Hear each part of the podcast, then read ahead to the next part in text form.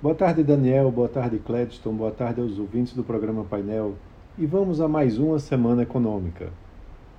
A semana começa com um recesso informal do Congresso para o mês de julho, que vai zerar as chances de avanço das pautas econômicas que foram discutidas na semana passada. Vale lembrar que na sexta-feira, de última hora, o plenário da Câmara dos Deputados aprovou o texto base do projeto de lei é, estabelece o chamado voto de qualidade por representantes da Fazenda Nacional no CAF. Essa matéria segue para o Senado, onde deve ser apreciada, mas somente após o retorno do recesso, em agosto. Também ficou para o mês que vem a análise do arcabouço fiscal, que retornou à Câmara com algumas poucas modificações. Também depende de análise dos senadores a PEC da reforma tributária, aprovada em dois turnos pelos deputados numa votação histórica que aconteceu quinta e sexta, onde o mercado reagiu positivamente ao avanço desse tema e o Ibovespa fechou a semana com desempenho positivo.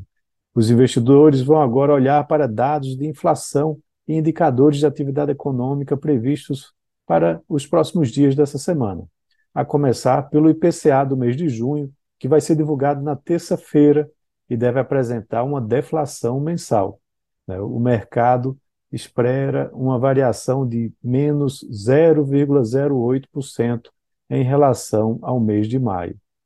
É, também há uma expectativa com relação aos dados do núcleo né, do IPCA, onde deve ter uma, desaceleração, onde a expectativa é que agora o IPCA como um todo termine 2023 em 4,7%. Na quarta-feira, o IBGE vai divulgar a pesquisa mensal de serviços referente ao mês de maio. O consenso do mercado prevê uma leve alta de 0,2% na atividade em relação a abril e um crescimento anual de 3,8%. Já na sexta-feira, vai ser a vez do indicador do varejo, o consenso do mercado aponta para uma estabilidade nas vendas e um crescimento anual de 2,45%. E lá fora, nos Estados Unidos, os dados de inflação também serão destaques. O, IPC, o IPCA de lá, né, que é o Índice de Preço ao Consumidor dos Estados Unidos, o CPI, é o grande destaque da agenda americana vai sendo, e vai ser divulgado na quarta-feira. O mercado espera uma variação mensal de 0,3% do índice cheio né, entre maio e junho, o que representaria uma aceleração em relação à leitura mais recente do CPI. Na comparação anual, a expectativa é de um aumento de 3,1%, e vai ser o menor avanço desde março de 2021 nessa base de comparação.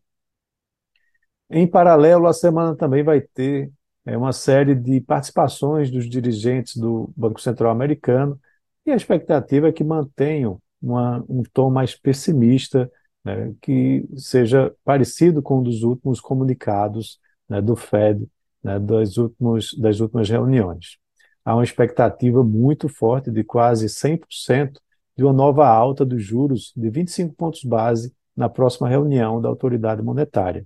Na quarta-feira, o Banco Central de lá também divulga o livro bege, né, que é um relatório sobre as atuais condições econômicas em cada um dos 12 distritos do, do Fed. E na China, né, tem é, repercussões importantes dos encontros de autoridades chinesas com a secretária de Tesouro dos Estados Unidos, a Janet Yellen, né, sobre é, a guerra né, do setor de tecnologia que vem sendo travada, uma guerra comercial, se intensificou nas últimas semanas com restrições de vendas de matérias-primas né, para chips entre os dois países. E o calendário semanal chinês começa com a divulgação de dados de inflação também, né, já nessa semana, no início da semana. Há uma expectativa que o índice de preço ao consumidor fique estável no mês de junho, com um ligeiro avanço de 0,2% na comparação anual. Já a inflação ao produtor deve apresentar uma queda anual de 5%, o nono mês seguido de contração para o índice. Já na sexta-feira, o mercado vai repercutir os dados da balança comercial chinesa para o mês de junho, o mercado projeta um recuo de 3% nas exportações e 2% nas importações.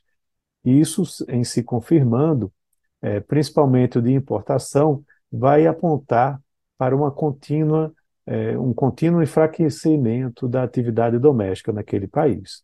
Então é isso. Um abraço a todos e até a próxima.